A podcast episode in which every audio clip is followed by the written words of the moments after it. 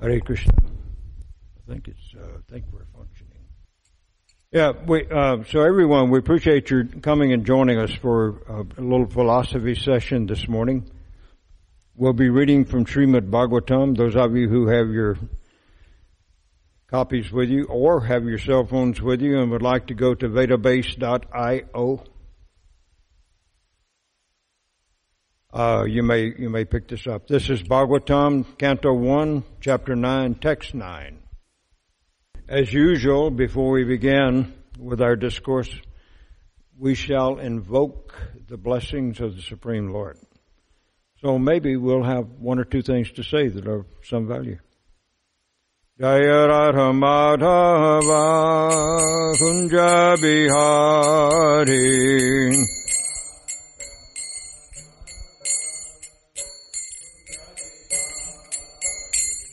Jaya Radha Kunja Bihari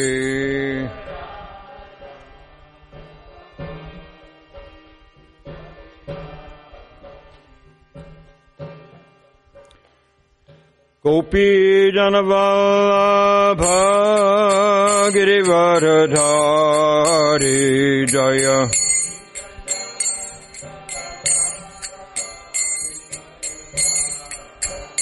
Jai Gopi Janavallabha Girivaradhari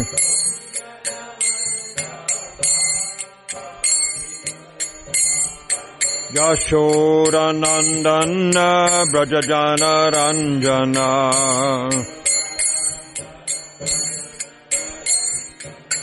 Yashodanandana Brajajana Ranjana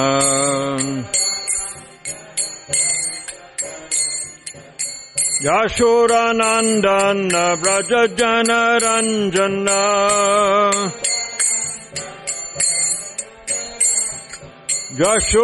Jashodanandana Brajajana Ranjana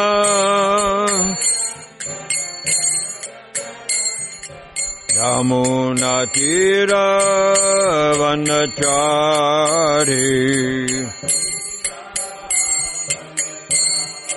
Yamunatira Vanachari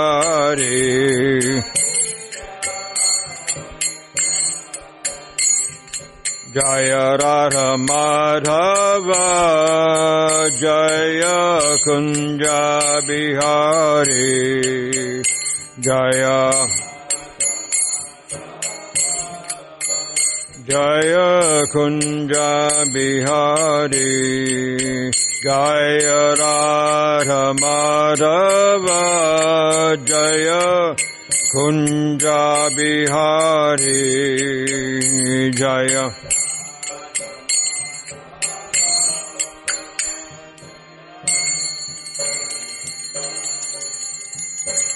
Nitai Gaur Premananda Hari Haribo.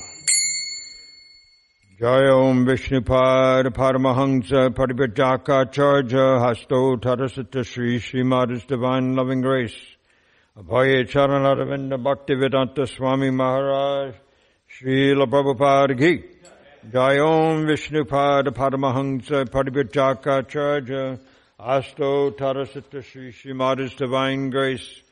Srila Bhakti Siddhanta Saraswati Goswami Maharaj, Srila Prabhupada Ki, Ananta Koti Vaishnavrinda Ki, ISKCON BBT founder Acharya Srila Prabhupada Ki, ISKCON Guru Parampara Ki, Sri Rup Sri Sanatan Bhatta Raghunath Sri Jiva Gopal Bhatta Dasa Raghunath Sad Goswami Prabhu Ki, Namacharya Sri Srila Haridas Thakur Ki, प्रेम से कहो श्री कृष्ण चैतन्य प्रभु नित्यानंद श्री अद्वैत गदाधार श्रीवासदि गौर भक्तवृंद की श्री श्री राधा कृष्ण गोप गोपीनाथ श्याम कुंड राधा कुंड गिरि गोवर्धन की जय श्री वृंदावन धाम की जय श्री मथुरा धाम की जय श्री मायापुर नवद्वीप धाम की जय श्री जगन्नाथपुरी धाम की जय श्री श्री राधा कलचंडी धाम की जय गंगा देवी की जय जमुना माई की जय तुलसी देवी की जय भक्ति देवी की जय समवेद भक्त वृंद की जय Brihan Madanga Transcendental Book and Prasadam Distribution Ki Jai. Nitai Gaur Premananda. Hari Hari Bol. All glories to the assembled devotees. All glories to the assembled devotees. All glories to the assembled devotees. All glories, all glories, all glories to Sri Guru and Sri Gauranga. Namo Vishnupadaya Krishna Pastaya Bhutale Shimate Bhakti Vedanta Swaminiti Namane Namaste Sarasvati Deve Gauravade Pacharnine Nevishesha Shunyavade Paschatya Shadharine Om Namo Bhagavate Vasudevaya Om Namo Bhagavate Vasudevaya. Om Namo Bhagavate Vasudevaya. Narayanam Namaskritya. Naram Chaiva Narottamam. Devim Saraswatim Yasan. Tito Jayam नास्तपुरेशवद्देश्यो नित्यम् भगवत्सेवया भगवत्युत्मश्लोके भक्तिभाविनी नष्टिकी अंतर्राष्ट्रीय भगवतम की जाए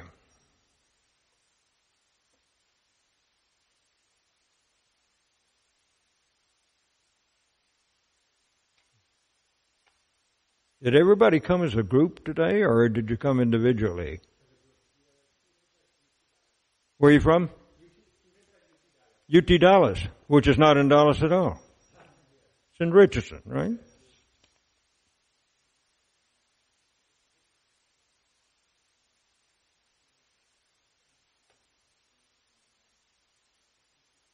How many of you have been here uh, before into this temple? Everybody. Me too. It's very nice to have you here. I know you're uh, you're under quite a stress if you're a student. Are you all students?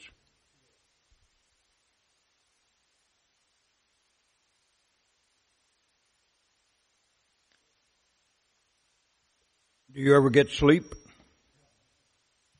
Never enough sleep.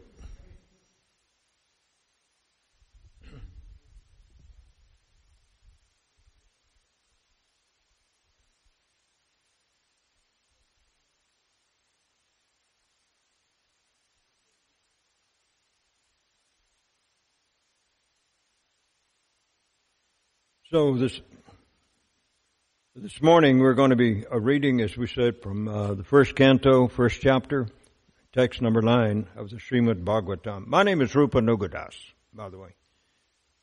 Good to have you all here. Text number nine. So we'll we'll do uh, word by word uh, speaking of the of the Sanskrit. Tan. Sametan. Maha. Bhagan. Upalabhya. Vasutama. Punjayam. Asa. Dharma. Dharma. Is Dharma. Gil Desha. Kala. Vibhagavit now, in uh, poetry form. Tan samitan mahabagan. Upalabhya vasutama. Pujayam asya dhamagyo. Deshakala vibhagavayat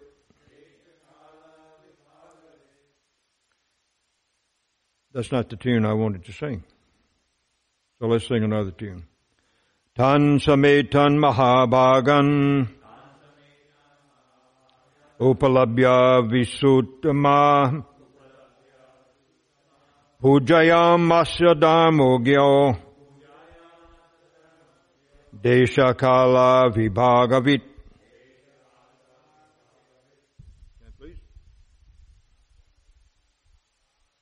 Anmastamitan Mahabhagan Upalabhya Vasutama Ujayamasadharmogyo Deshakala Vibhagavit Ansamitan Mahabhagan Upalabhya Vasutama Ujayamasa Dharmagyo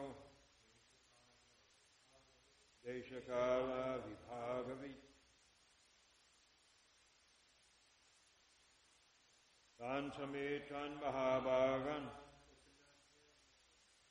Upalabhya Vasutamaha Ujayamasta Dharmagyo Deshakala Vibhagavit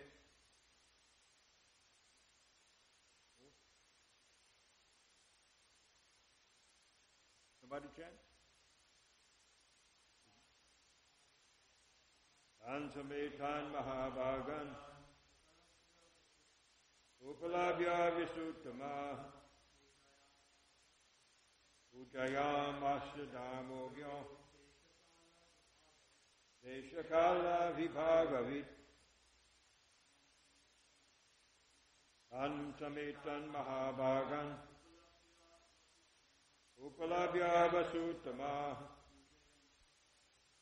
Upalabhya Vasuttama Ujayamasa Dharmagyo. Deshakala Vibhagavit Antametan Mahabhagan Ukalabhya Visuttama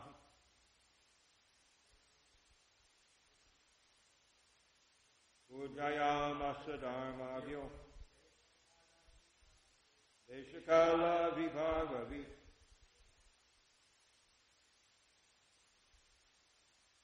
that it? All right, that's good chanting. Thank you all. Let's do word for word translations. Tom, tan, all of them. Samitan, assembled together. Mahabhagan, all greatly powerful. Upalabhya, having received.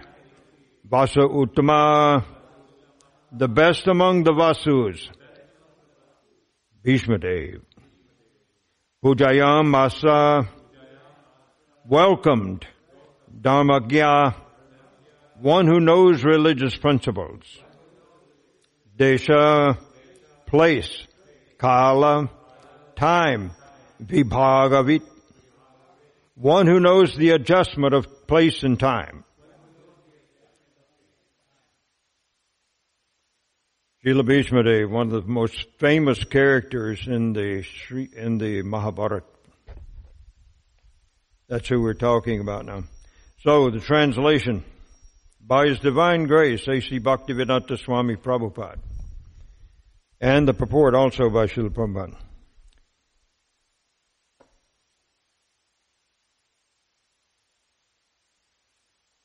Bhishmadev, who was the best amongst the eight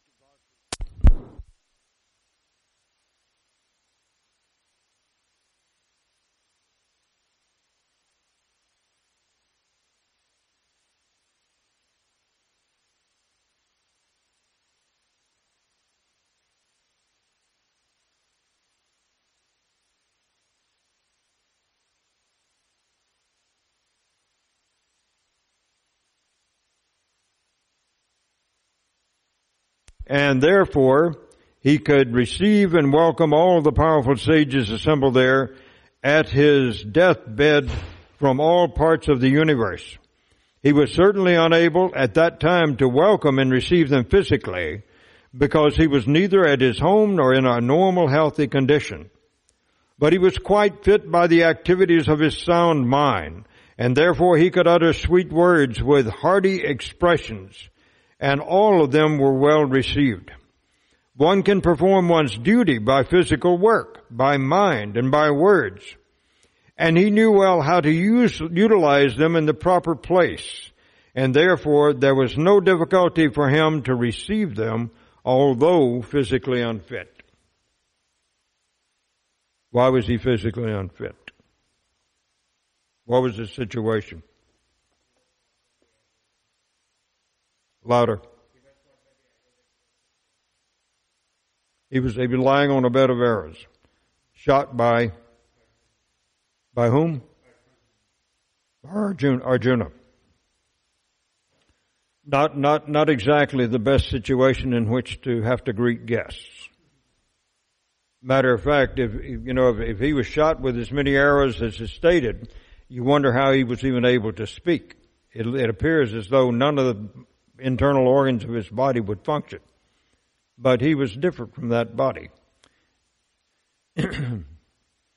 Om Jnana Timirandasya Gyananjana Salakaya Chakchurun Militam Jena Tasmai Shri Gurave Namah Shri Chaitanya Manovishtam Stapitam Jena Bhutale Swayam Rupaha Kadamaya Dadati Swavarantikam all together, please. Vandeham Sri Guru Sri Dutta Padakamalam Sri Gurun Vaishnavamscha Sri Rupam Sagvidattam Sahagana Raghunattam Vitam Tam Sajivam Savadvaitam Savaduttam Parijana Sahitam Krishna Chaitanya Devam Sri Radha Krishna Padan Sahagana Lalita Sri Vishakans Vitamscha He Krishna Karanasando Dinabando Jagatpate Gopesha Gopika Kanta Radha Kanta Namostute Taptakan Chana Gaurangi Radhe Brindamadeshwari Vrishabhanu Sude Devi Pranamami Hari Priye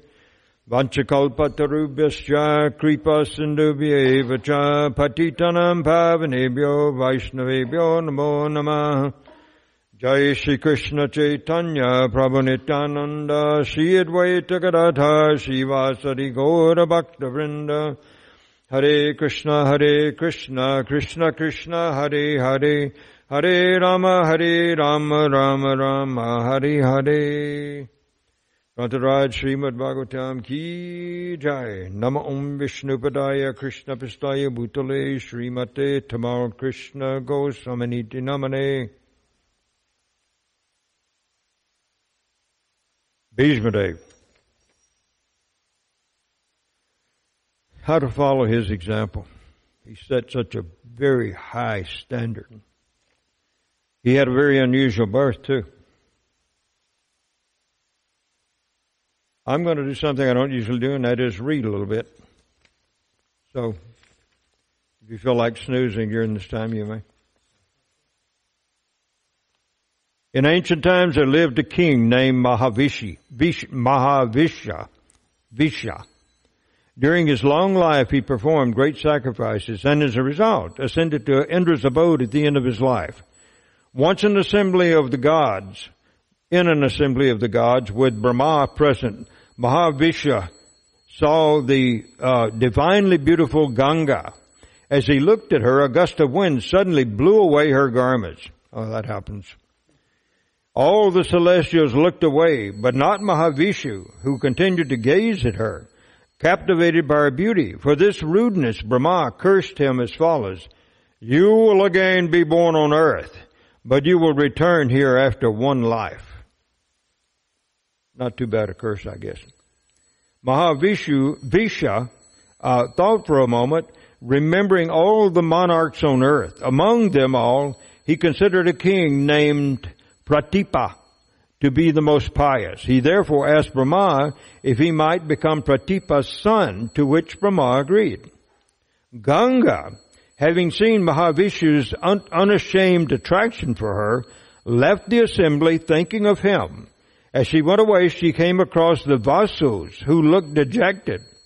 When she asked them the cause of their despondency, they replied, We have been cursed by the powerful uh, Rishi Vasishta. Thus we must soon take birth as men on earth. For this we are very sorry. So what they did, they stole the cow of Vasishta. Stole, they had, he had a Kamadhenu cow, a, a wish fulfilling cow who could provide anything that was requested. And uh, they stole it, especially the one, one of the of the eight Vasus. Ganga heard how the eight Vasus had tried to take from Vasishti's heavenly cow, Nandini, their, uh, Nandini, their leader, Dyo, D-Y-A-U, Dyo, I guess, had been implored by his wife to seize the cow, which was able to give one anything one desired. Dyo assented, had assented to his wife's request and with his brother's assistance had stolen the cow. When Vasishta discovered the theft, he was furious.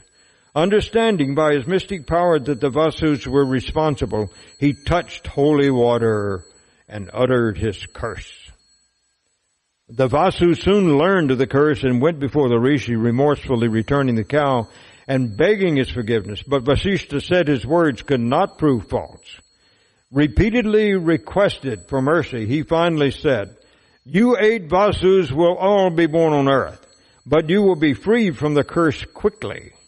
Only Dyo, the chief culprit, will have to remain on earth for a full lifetime he will be virtuous, powerful, and learned in the Vedas, but he will not beget offspring. In, uh, he will not beget offspring. Indeed, he will have to abstain from the pleasures of women. You've already guessed who that is. The Vasus soon learned of the curse. No, sorry, no.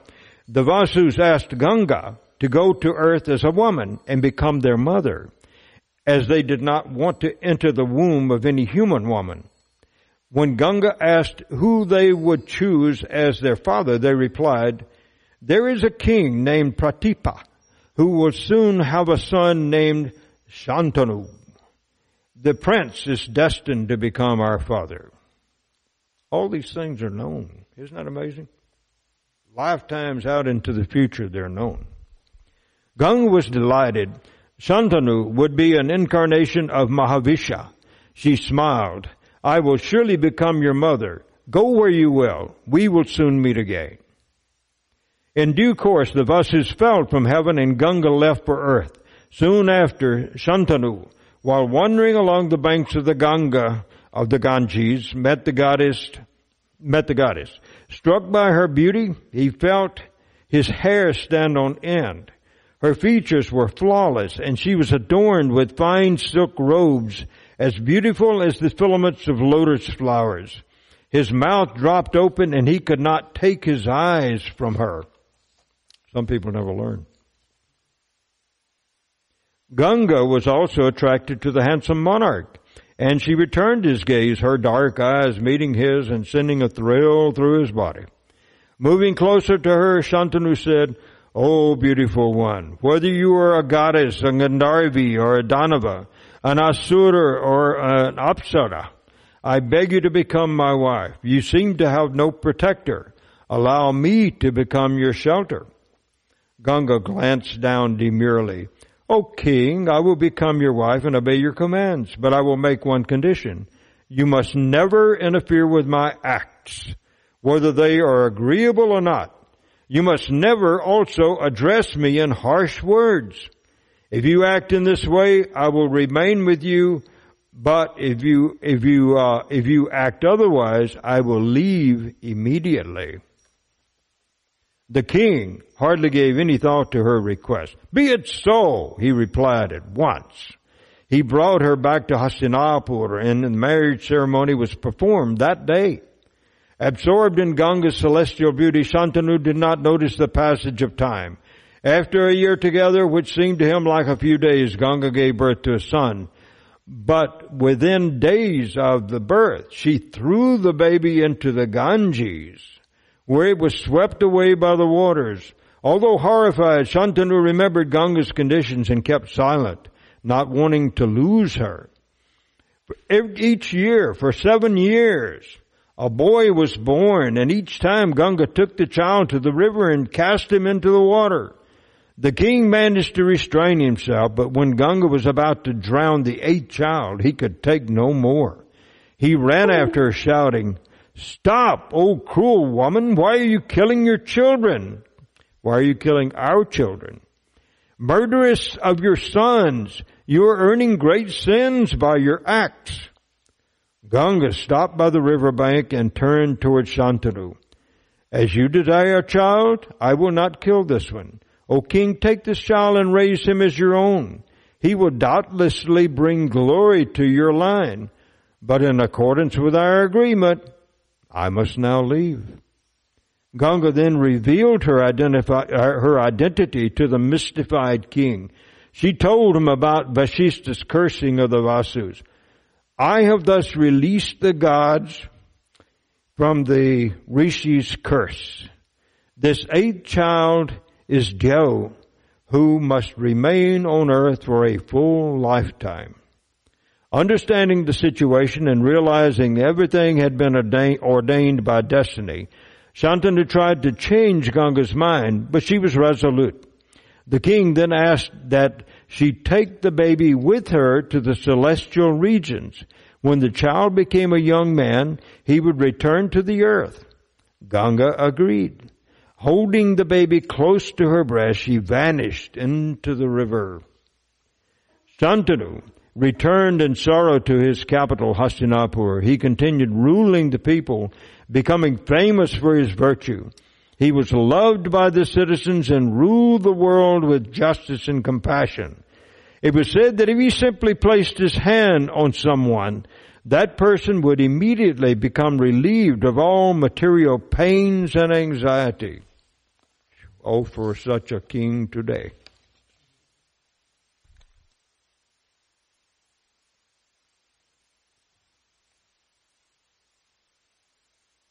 One more short, short page.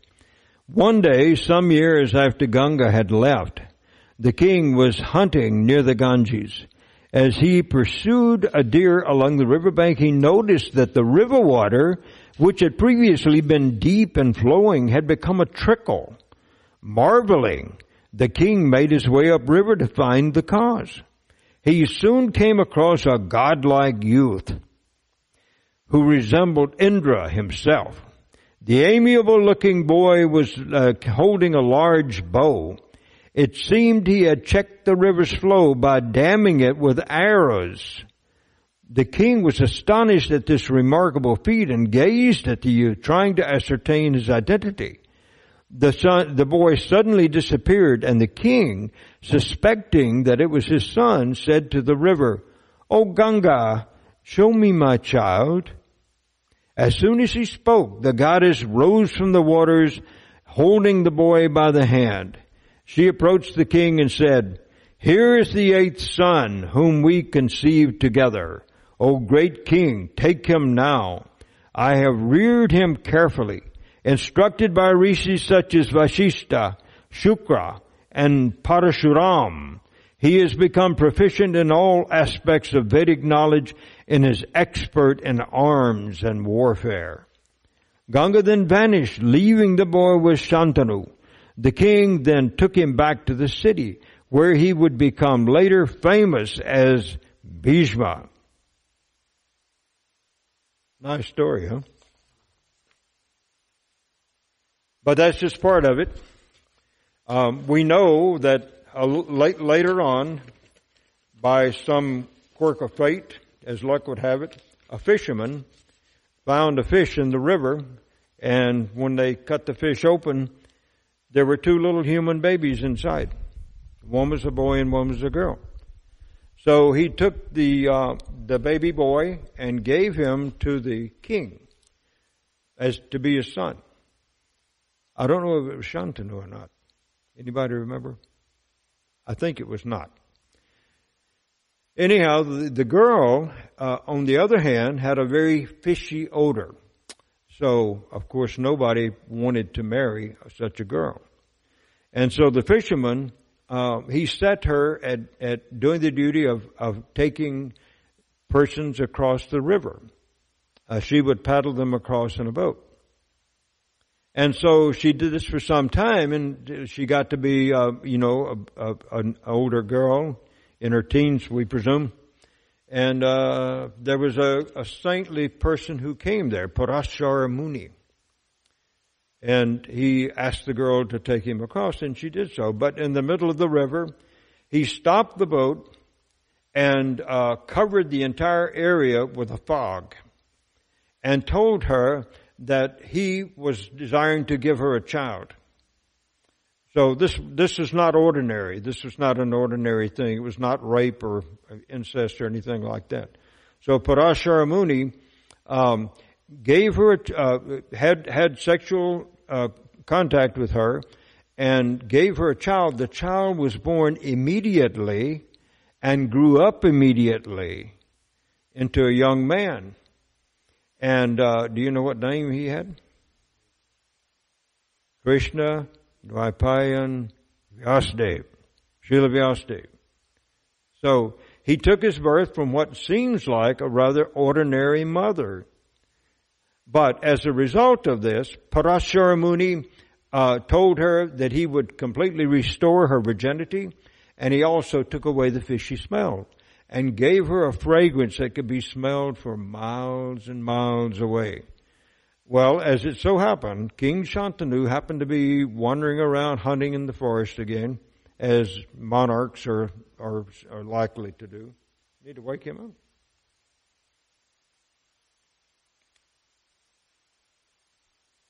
And uh, so he smelled the fragrance.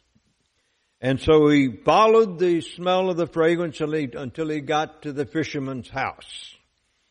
And there he found this beautiful young woman um, who had this lovely fragrance, and he immediately wanted to marry her. So she, he approached her father, the fisherman, and said, I want to marry your daughter. He said, yes, but there are conditions. You may marry her, but there are conditions. And one of those conditions were that his, his grandchildren, his, his grandsons, produced by this beautiful girl whose name was Satyavati, his uh, uh, his grandsons would be in line for the kingship. That was a problem.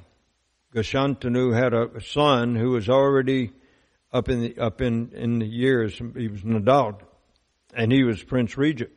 Means that it was he was the one who was destined to become the next king. But as it turns out, he wasn't destined to become the next king. So the uh, King Shantanu went away from the fisherman's house very sad, very, he was very uh, uh, down in the mouth, so to speak. so when he got back to his, his home, uh, his son, Bhishma, uh, noticed that his father was very, very uh, disturbed. Um, he was, you know, very dejected. And so he asked his father what was wrong. And uh, his father, to- I think his father told him at that time about this the girl that he had seen that was the daughter of the fisherman, uh, whom he wanted to marry, but uh, there was a, a promise that he had to make to the to the fisherman, which he was not able to make, because his son, his son Bhishma, was the one who was fit for to be the king. So then uh, Bhishma found out where this where this uh, fisherman was, and he went to the fisherman and told him that his father was the king, and that he desired very much to marry his daughter, and he wanted to know what what what do I have to do. He said, and so the fisherman told him the the promise that had to be made that there would be uh, no one vying for the kingship except for his grandchildren, his daughter's offspring. And so Bhishma said, all right, that's done. We can do that. In other words, it, within a moment, he gave up all possibility of becoming the emperor of the world, practically. And the fisherman said, yes, but, you know, what, if, when you have children, then your sons are going to be wondering why they can't become king and they're going to give my grandsons a hard time and that's not going to work. And so Bhishma said, all right, very well. I'll never have any contact with women. I'll never produce an offspring. I'll never have a wife. And so at that point, you might remember that the demigods showered flowers on him. And they said, they called him what? Vrata uh, one who takes a severe vow. So Bhishma Dev was a very exemplary person. Wonderful, wonderful person. And, you know, he, he went on to, um, um, he went on to um, take care of of the kingdom. Um, but uh, the king, the king Shantanu, was becoming old, and it was uh, it was time. And his he had two sons by this by uh, uh Satyavati. One son was extremely powerful, but he raised the envy of a demigod, a, a Gandharva maybe, uh, by he, he had the same name as the Gandharva, and the Gandharva was envious of him because he was very powerful. He was he was you know, fighting and winning all over the place. And so he challenged him to duel. And as a result, that boy was killed. The, the Gandharva or the demigod killed him. so there was another son, uh, but he was very, very sickly. And, uh, and so, uh, Satyavati, uh, she, she called on Bhishma Dev, who was acting as the practically acting as the king. He was the prince regent, and um, and she told him that uh, about her son needing needing some brides, so needing a bride. So uh, um, um, Bhishma Dev went out and found three sisters who were uh, eligible and they came back. I think I think he brought them all three, all three back with him to the to the where the palace was. And uh, unfortunately, before the young boy could uh, produce a child, he died. He was sickly, and so he died. And so Satyavati then said to Bhishmadev, "You brought these three girls back. They have no husband, no one to produce offspring. We need a king." So what are we going to do? Bhishma said, please don't ask me, mother. I cannot break my vow. I vowed that I would never have relationships with a woman.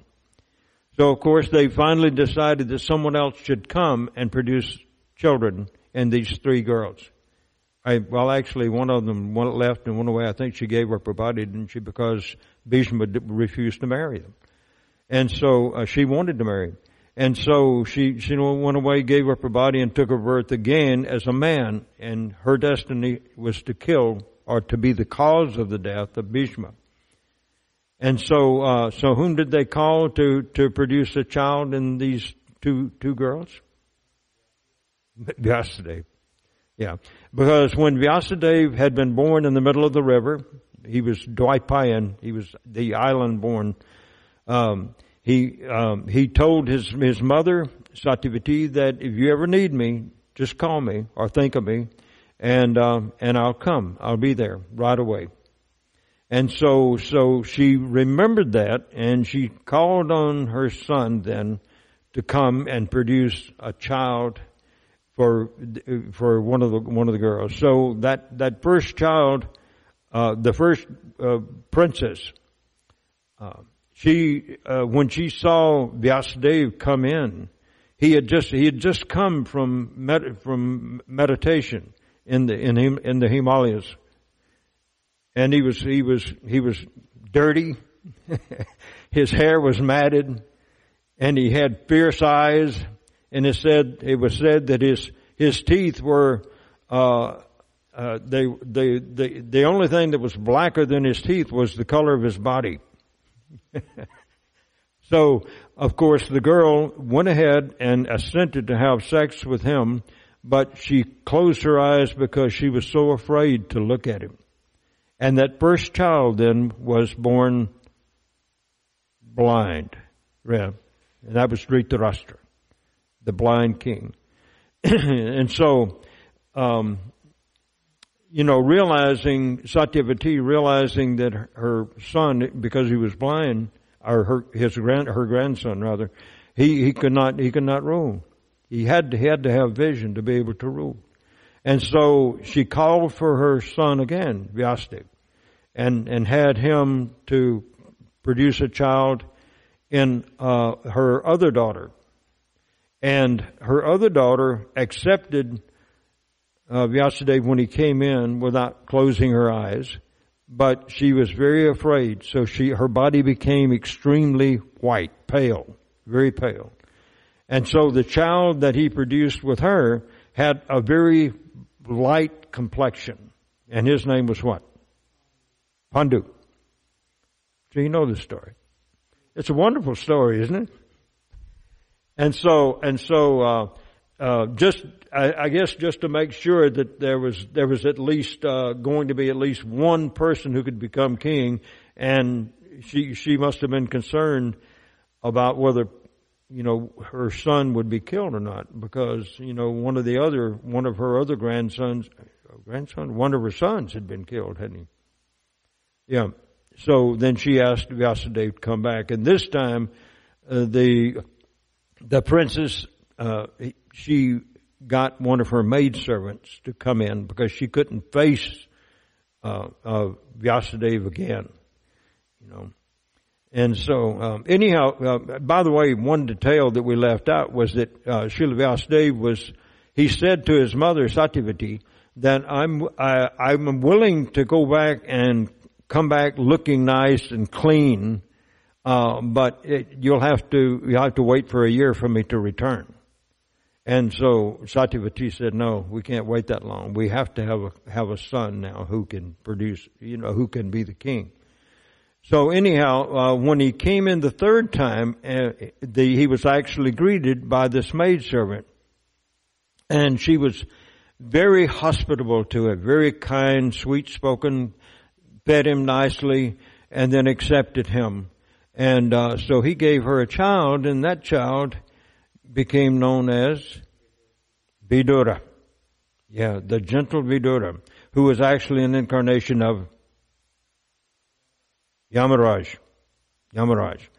So Vidura is a very, very nice person. One of, one of the nicest persons I think in the Mahabharata. You know, I just, I love, I love him. I'd like to, I'd like to meet him. I'd like to have his company, his association. He's so good. So he was, he was the one that was always trying to help his older brother, the blind king, Dhritarashtra, trying to help him to see with spiritual vision. And he was always unsuccessful. And so as a result, Kurukshetra, they went to Kurukshetra to fight. So, um, Bhishma Dev, he greeted those who came to see him on the battlefield in a very honorable way. He was unable to re- physically receive them as we've, we've understood. Uh, he spoke nice words to each person. He showed great respect to the great rishis. So he became, he was a very respectable person as he had been all his life. And he was an extremely powerful warrior. As a matter of fact, on the battlefield, he could not be killed. Except that he put put down his bow, and he, he said, "If, if you uh, if, if you." Uh, of course, the Pandavas went to him and asked him, "We can't kill you, how, but we have to kill you. How do we do it?" And so he he he told them what to do. Same thing was true with Dronacharya. They asked him, "How do how do we how do we kill you? We can't. We, you, you know you're invincible. We can't kill you, but we have to. We have to try. So please tell us how to kill you." And in both cases, both of those men told him how they could be killed. So Bhishma Dev was very honorable. So uh, now let's bring this to the present time. We have a very honorable, respectable person in the body of Bhishma Dev. Uh, he had the boon that he could give up his body whenever he chose, not before. So he wanted to wait until the sun started on its southern course and also he had to give instructions to uh, to Yudhisthira, King Yudhisthira.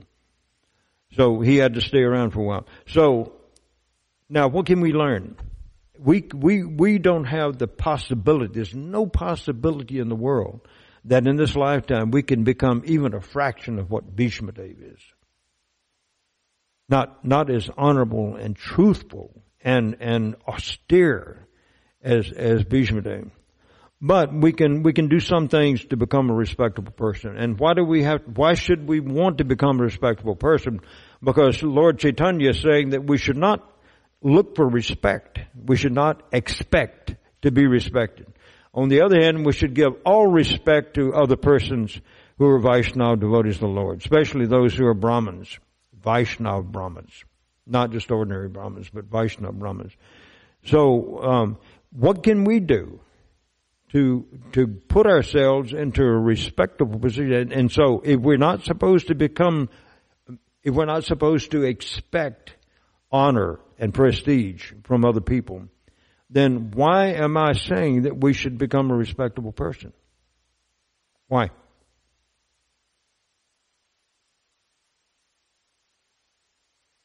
Why should we become why should we become respectable people? Anybody?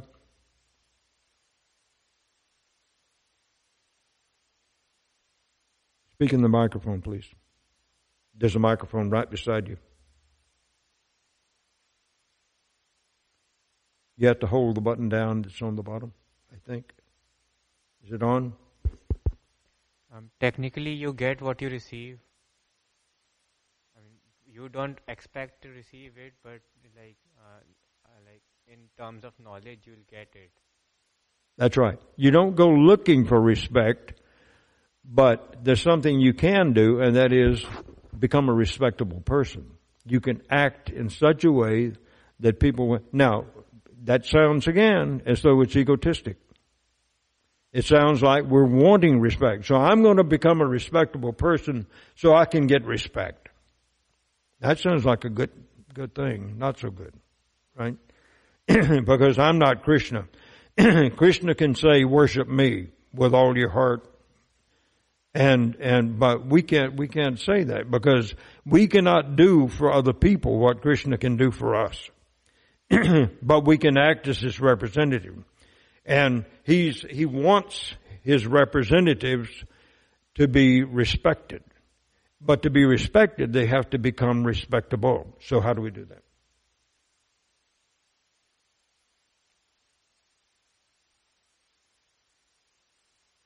First, we have the four regulative principles of freedom.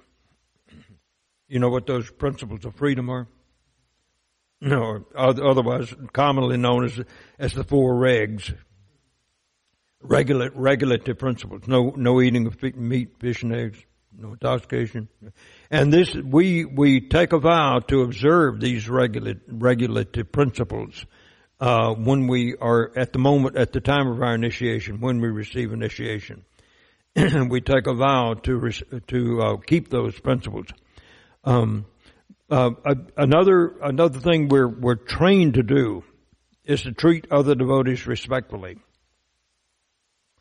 That's not always easy, especially if you're living in a tight community. This community isn't as tight as it once was.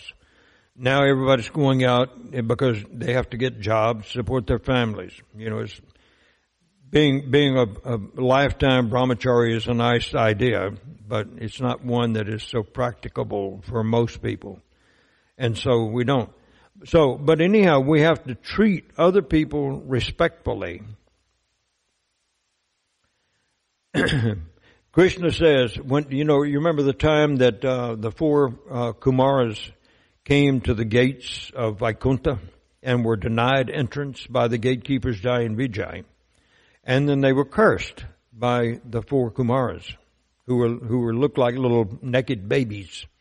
But they were actually great sages who chose not to grow up, at least not to have a, a grown body, because then they would become attracted to all other, other kinds of things that, you know, big people are attracted to. Uh, but at that time, you remember Lord Vishnu, Lord Narayan, came to the gates because he understood what was going on. And of course, he's he's making all this happen anyhow. And he came and said, uh, regarding, he was, this was uh, um, an instruction he was giving to Jai and Vijay. He says, don't, don't mess with my, my devotees. Don't mess with them. Because, um, if, if you do, you, you know, you're just going, you're going to pay, going to pay heavy price. He says, as a matter of fact, um, if, if my right arm ever offended a devotee, a Brahmin, he said, I would, I would, I would not hesitate to lop off my right arm. Of course, Lord Narayan has four arms, so, I mean, no. but anyhow, the point is there. In other words, we should we should do anything that we have to to keep from offending other persons, and we can't tell who is a Brahmin necessarily by just being around them. We we can't always tell that. Uh, usually, you can tell by what comes out of their mouths, and you can tell about our nature by why, by what comes out of our mouths, can't you? And so we, we're advised to to be very patient, very kind in dealing with other people. Not just not just Brahmins, but uh, but other people, even those who are just starting on the path of bhakti yoga. Uh, we have to be kind. We have to perform our duty. Uh, because that's, that's one of the things that the, that my spiritual master, Tamal Krishna Goswami once said. He said, he said the, the, uh, the, the Pandavas, uh, they're such wonderful people that, um, that you just want to be associated with people like that. And I was kind of expecting him to say, because they're Kshatriyas, they're very powerful, and yet they're very religious also.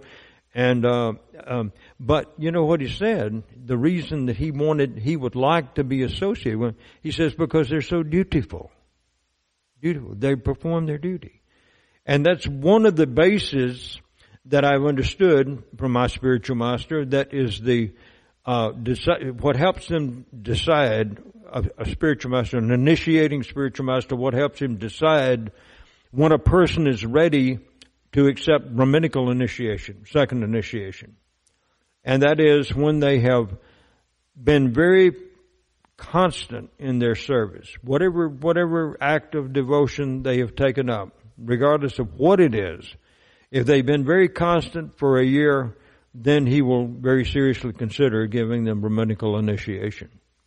Um, so that's something then that we can do. We can we can uh, what we say? We have to follow the principles. We have to treat other devotees respectfully. Uh, we we have to perform our duty, whatever that duty might be. If we're a householder, we got to make money because we got a family, got a wife and kids. I got five kids, so we we have to have we you know that so that's my job. I got to do that. And then if I have, if, if, if I can, then I will spend other time doing, performing devotional activities. Or as my spiritual master said, one person can make the money and to free up the time of the other person and let that person perform some, uh, deity service. Or some service for the temple. Again, regardless of what it is. Whether it's cleaning the floors, washing the dishes, going on the altar and and putting the beautiful painting that we sometimes see the pujaris do on here. So he was saying that this is something new, and so, we, so we're talking about how how to be respectful. We want to refrain from criticizing others. This is not a good thing. So this is considered the mad elephant offense when we criticize a devotee of the Lord because it's just like, you know, the king sends his son to a, a distant country to represent him. And the king uh, will not be able to tolerate it if somebody shows his son disrespect. Because the son, even though he's not as powerful as the king is, still he represents the king. And so the king wants him to be respected as much as the king himself would be. So Krishna wants his devotees to receive respect from other people. Even though he tells his devotees, Lord Chaitanya says, don't expect to be respected by other people. You show all respect to others. You be as low as the straw in the street, more humble than the tree, more tolerant than the tree, more humble than the straw in the street. You do that, but you don't expect other people to respect you. That's not good. just like uh, you heard heard one person say, he says, um, compassion. Uh, no, he says uh, uh, humility is one of my many fine qualities. so Krishna, Krishna is telling us that that we should that we should, we should show respect, don't criticize other people, but if we see uh, you know another person having some fault, we we try to speak kindly to them give them, uh, try to give them good advice, or if they, if they, we don't have a relationship with that person, Go to somebody who does have a relationship with that person, get them to talk to that person, and see if you can help him on that spiritual path. Uh, otherwise, criticism, criticism becomes like gossip, just saying bad things about other people. And why do people usually gossip? To make themselves look better. You know, if you're standing on top of somebody else's shoulders, it's easier to be tall, right?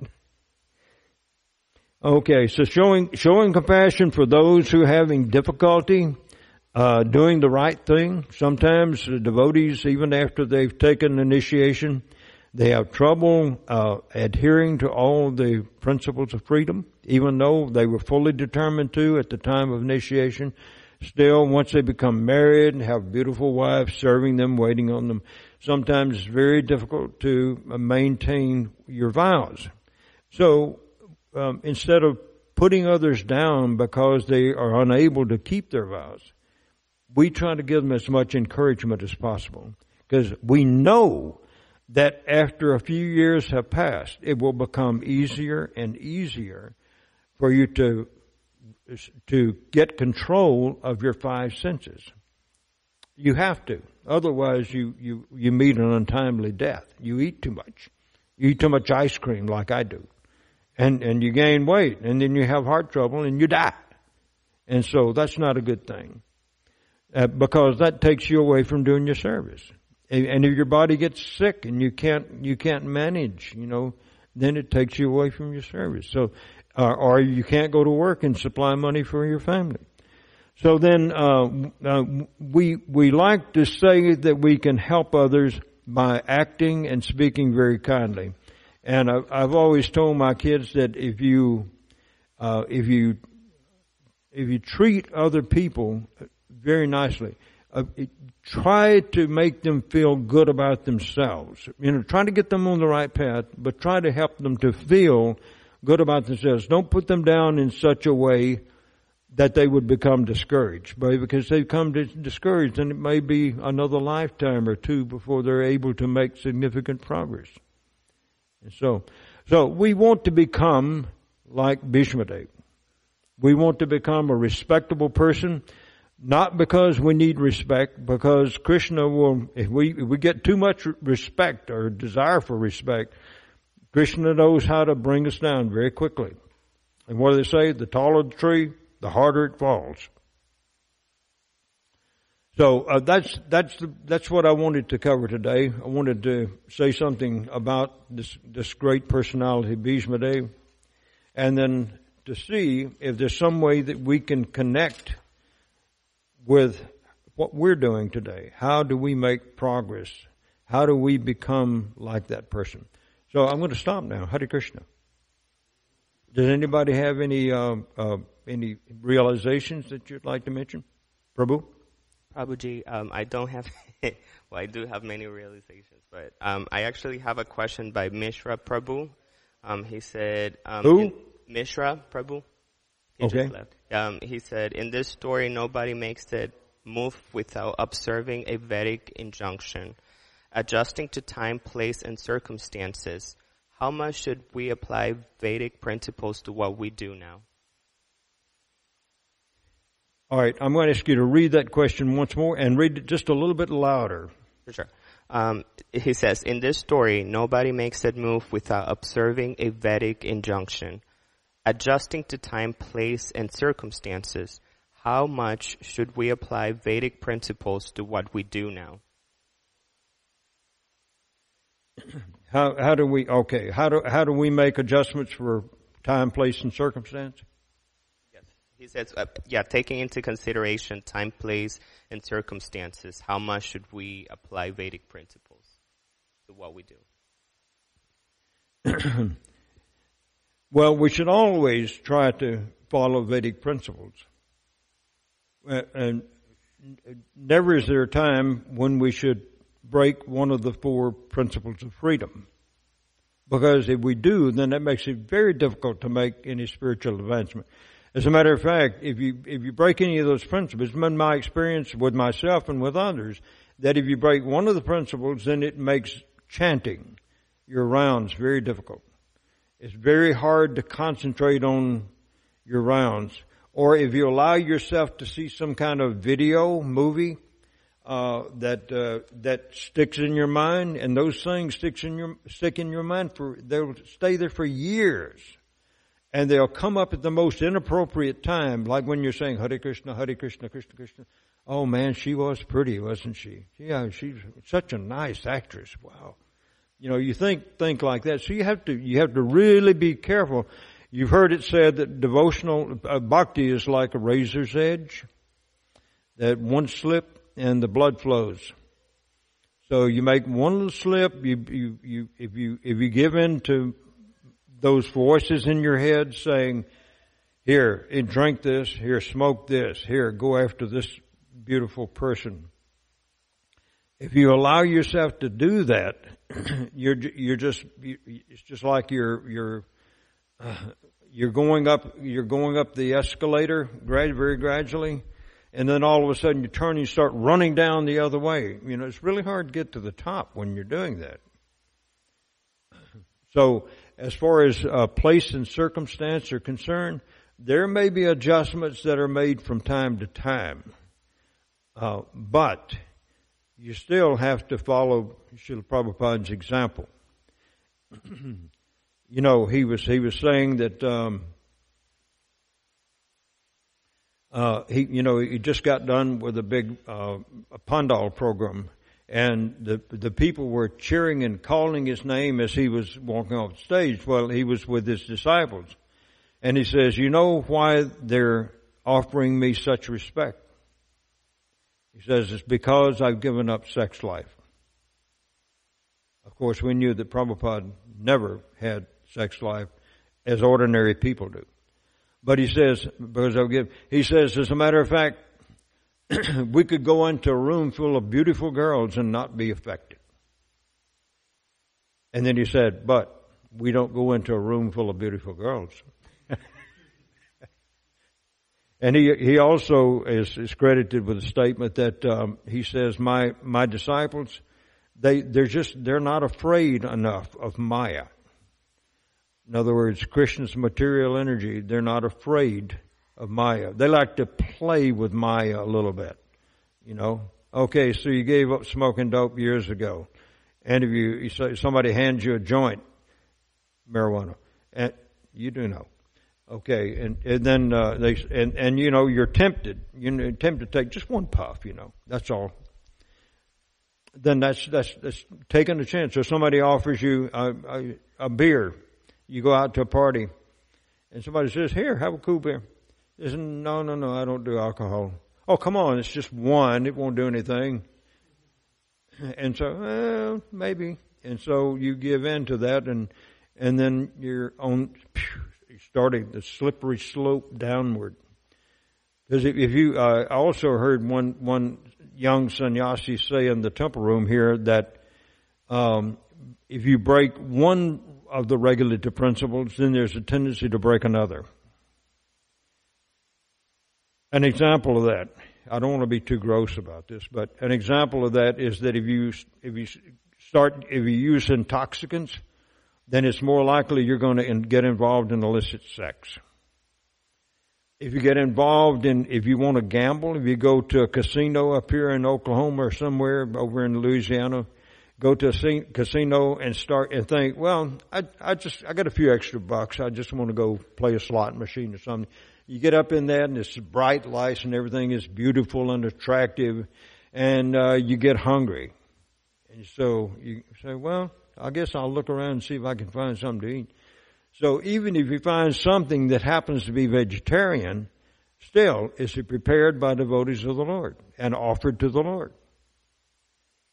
So, uh, you know, Krishna says in the Bhagavad Gita, Jagishishta Shinashanto Muchante Sarvakilmishai Bhujante Te Twakam Papa Ye the devotees of the Lord released from all kinds of sins because they eat foods which are offered first in sacrifice. Others who eat foods that are prepared for personal sense gratification verily eat only pop sin. So, so we have to be careful. We say, we, you know, sometimes we think we can make arrangements, make changes like Prabhupada did. For example, he, he uh, allowed girls to have an ashram there in the temple. and and he, he had he had women going on the altar, giving them second initiation, going on the altar.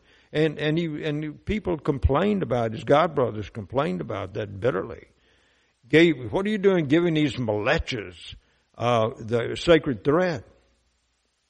Brahminical initiation to these malechas, yavanas. but Prabhupada did it. He he could do it. But he's he's the he's the acharya. And all the rest of us had better be on our P's and Q's, you know, making sure that we don't change anything uh, from what Prabhupada has told us to do. In other words, if he said 16 rounds a day minimum, what does that mean? Um, okay, I can get by. He, he reduced it from th- 64 to 32 to 16. Uh, if I can get six rounds done today, that ought to be all right. Or maybe I'll back them up tomorrow and then you get up late tomorrow, you don't have time to, or something, or you have to go to work. So uh, we we don't try to make concessions for ourselves, you know, for our own convenience. uh, time, place, and circumstance. If, if, we need to dress in something besides devotional clothing to go out and distribute books, Prabhupada permitted that. He said, yes, you can wear Western dress to go out and distribute books. But nowadays, we don't really find that to be that necessary, do we? Because people are, people are eager for some information. Of course, you're always going to have some redneck guy that's going to get a beer or something that doesn't want to be bothered with you.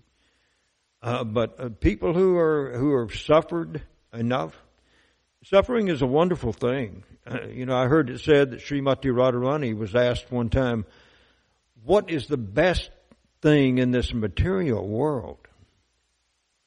You know what she said? Suffering.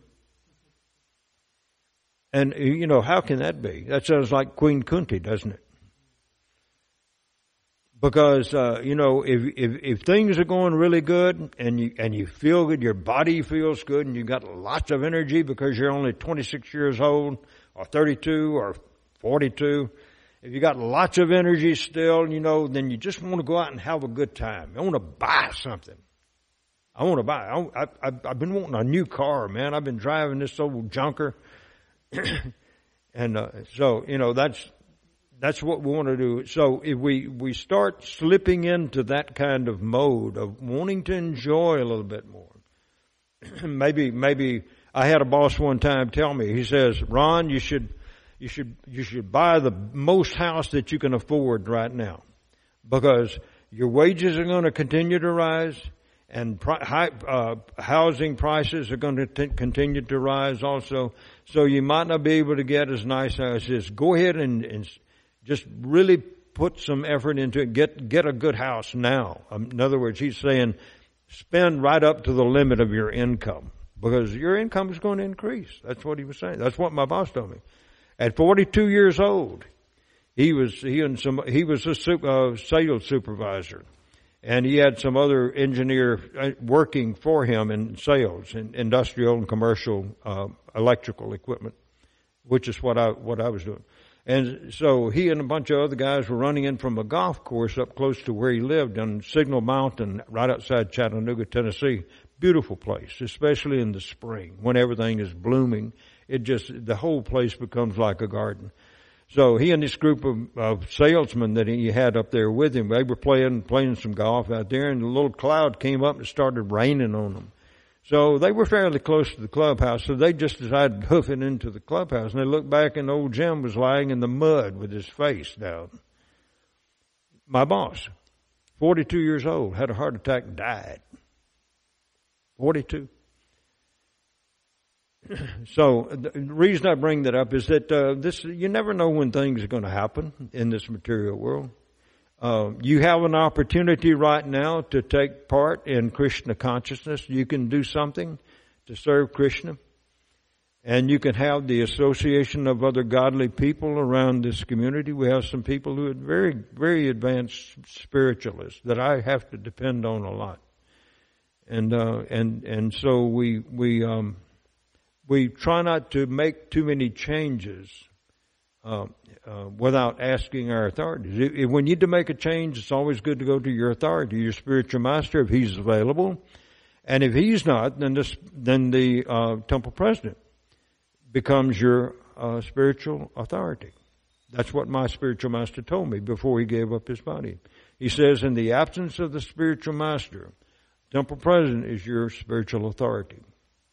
So, uh, if we have questions like that, we go to a person who is more advanced than we are, and we ask their opinion. And usually, we, we're going to get a pretty good answer, especially if that person is, is advanced.